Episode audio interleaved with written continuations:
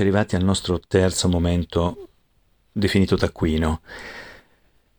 Ok, quanto ti sei accorto di essere più introverso o estroverso? In quali situazioni ti capita più introversione o estroversione? Perché potremmo essere più introversi in certe situazioni e più estroversi in altre, anche se di solito una persona mediamente ha un certo tipo di comportamento piuttosto costante.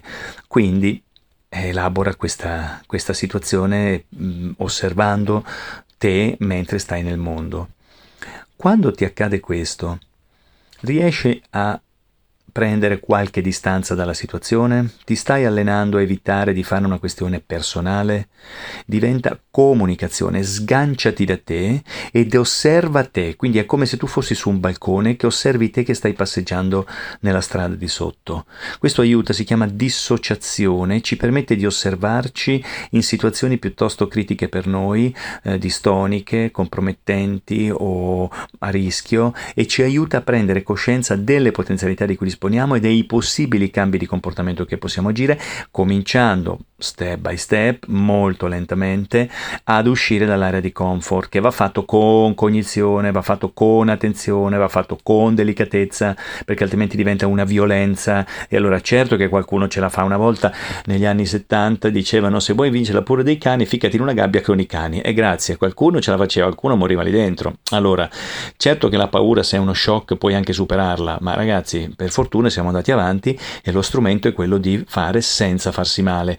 Quindi aumenta la tua attenzione, aumenta l'attenzione verso quei bisogni che abbiamo visto, che possono essere di affetto, che possono essere di inclusione che possono essere ehm, come dicevamo di controllo che cos'è che vedi che è più presente in te come puoi fare a gestirlo. Hai sviluppato un comportamento di flessibilità che ti permette di cambiare comportamento a seconda delle situazioni? Quindi prendi i cinque assiomi della comunicazione che abbiamo visto e chiediti come li puoi applicare nel quotidiano, quali sono quelli che riesci a applicare di più, quali sono quelli che ancora ti sfuggono.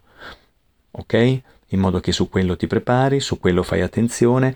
Questi momenti del taccuino servono per fare mente locale, non per giudicarsi negativamente e neanche per esaltarsi eccessivamente, ma per prendere coscienza, cumscire, consapere, sapere con sé che cosa sto facendo, cosa posso fare che probabilmente mi darà un comportamento diverso con un risultato diverso, a volte migliore rispetto al precedente.